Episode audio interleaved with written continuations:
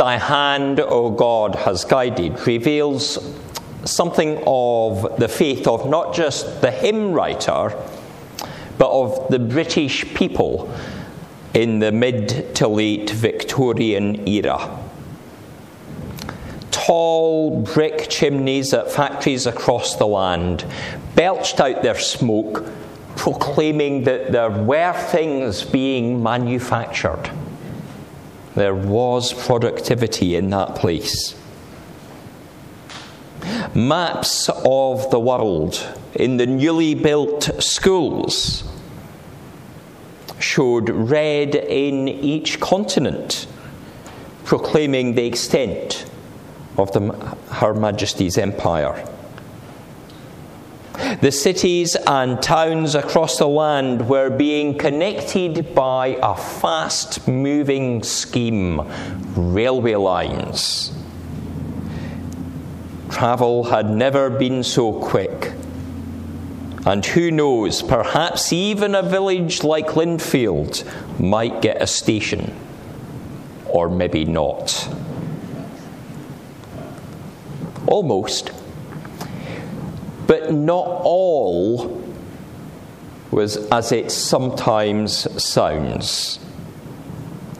We now have knowledge of the cause of smog and respiratory ailments, of slum dwellings, and how we grew cities that, yes, had big populations, but we see poverty and incredibly poor working conditions reported in Dickens' novels, challenging our concept of greatness of the time.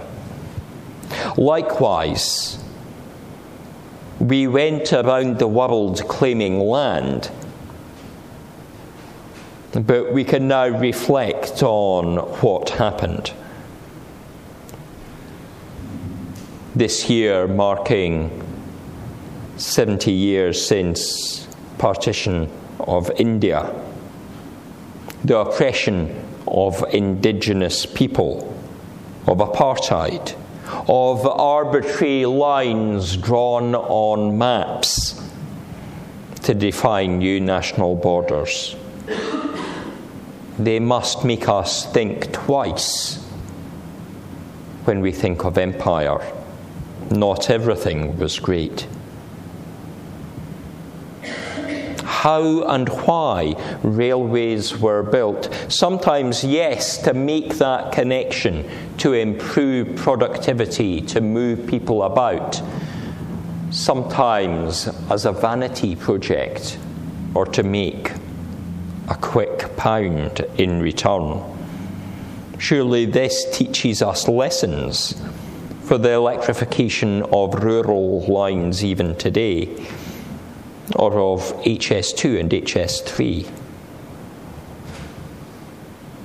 Who we are and how our country has been formed must be considered. And we have to ask as God guided the hand,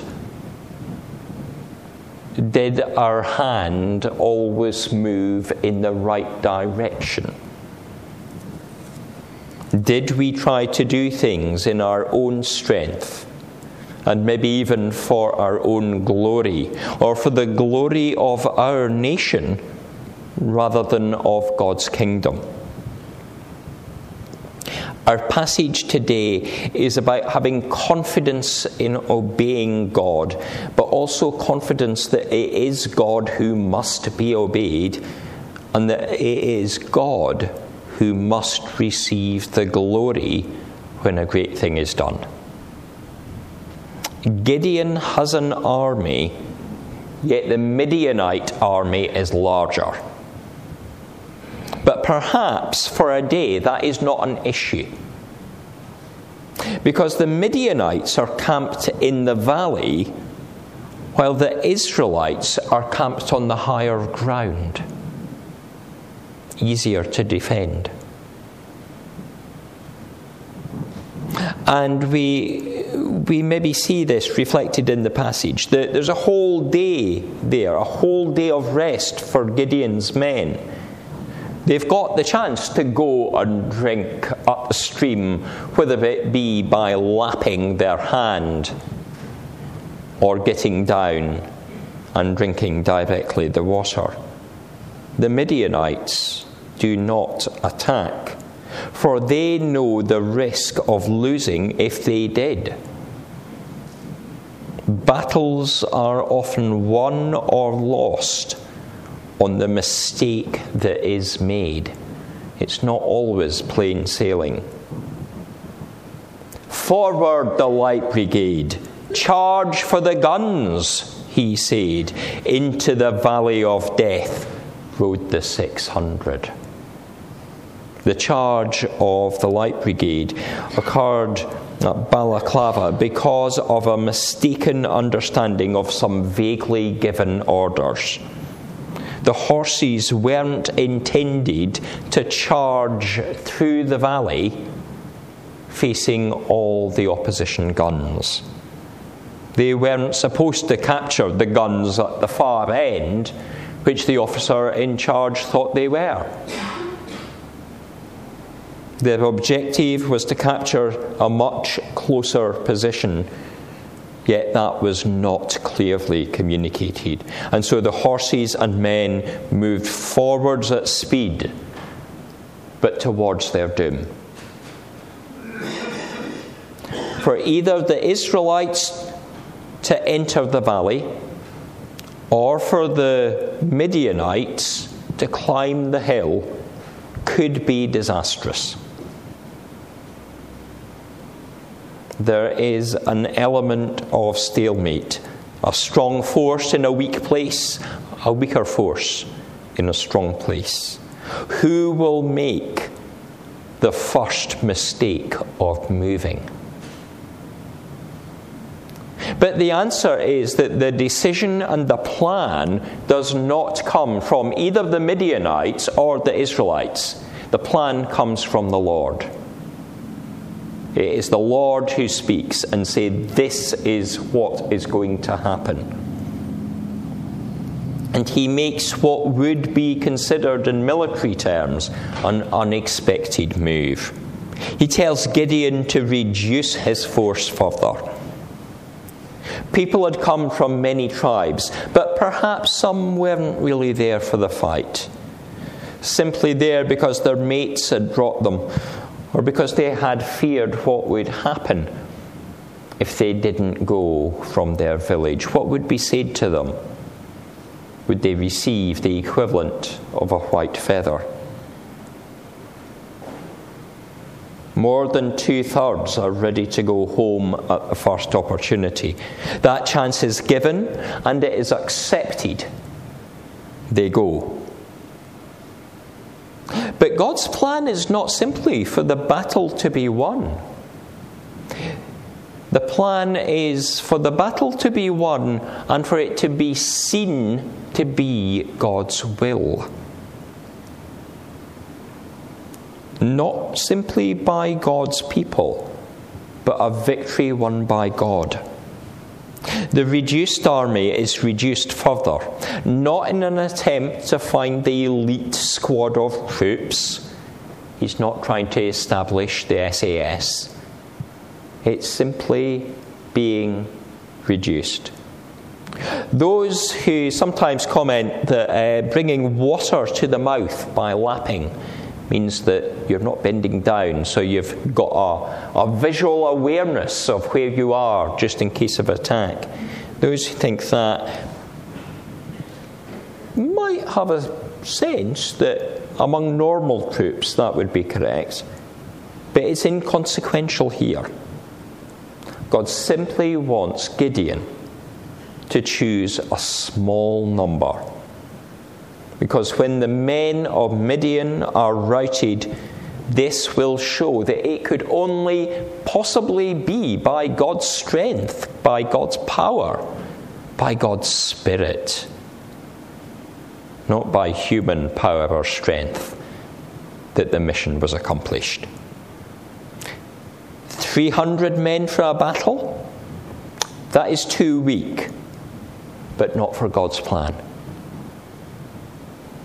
Do you think you are called to do something, but you rule it out because you think you are too weak? Maybe too old or too young? Maybe too frail? Maybe there's something else in your life that's stopping you. A fear that it simply won't work. You're not alone. It happens many times. It happens today,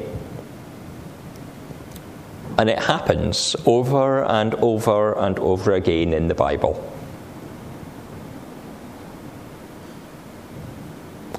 Isaiah and Jeremiah. Jonah's fear that it would all go wrong. Moses complained that he was poor at speaking. Sarah laughed at the thought she would have a child. And in our passage, Gideon has doubts. Could this work? Could it really work? But if it truly is God's plan, then all will succeed. The Lord knew Gideon would be nervous, so he even allows for this. Go with your servant, go down to the camp, go and see what's going on down there. Be in the camp. And so he goes, and that's where we get the dream that we have in our passage this day. One Midianite telling another Midianite what their vision had been, what had disturbed their sleep. A barley loaf rolling down, demolishing tents. I hope when you do baking it doesn't come out strong enough that, uh, and heavy enough that it would demolish a tent. But that's what's happening in the dream. The Midianites don't realize that Gideon is listening, but the story is heard loud and clear. The campers in the valley are made nervous by the story. But for Gideon, it gives him strength, it gives him hope. And he responds by worshipping God. What dream or message, I wonder, is being given not to us in here, but is being given outside? What message is God putting into the hearts of those in the village around us? Such that they're actually ready for God's people to do something. They're prepared for that part of God's plan. Not being demolished, not knocked over, not slain by sword, but being made ready to receive something of God's word and of God's hope and of God's love for them. What is God saying outside the door? What encouragement would we have if we knew that? What stronger encouragement do we need?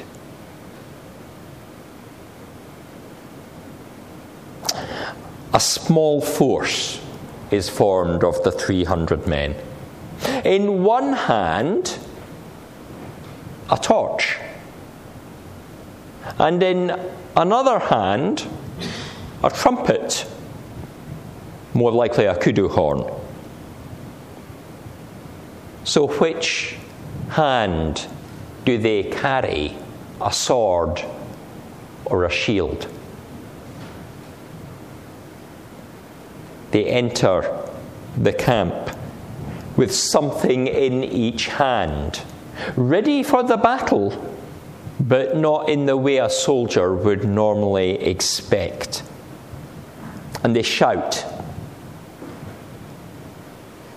What is it they shouted? a sword for the Lord and for Gideon. Try that. A sword for the Lord and for Gideon. I'm not sure that you would scare the Midianites. But the 300 men did. And the Midianites rose from their slumber. They wield their swords and attack each other. It's clearly the Lord's victory. A sword for the Lord and for Gideon.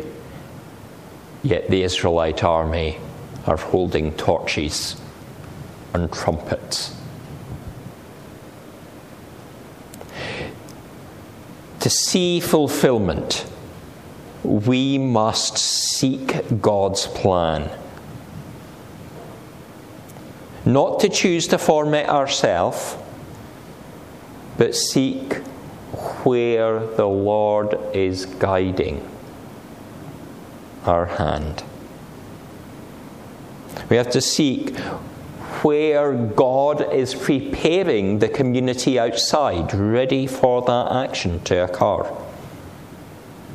And we have to have confidence in our heart and respond rather than saying, We're too weak, it can't be done. Instead, we pray, Thy will be done. And we must be sure that if it is His will, then anything is possible. Amen.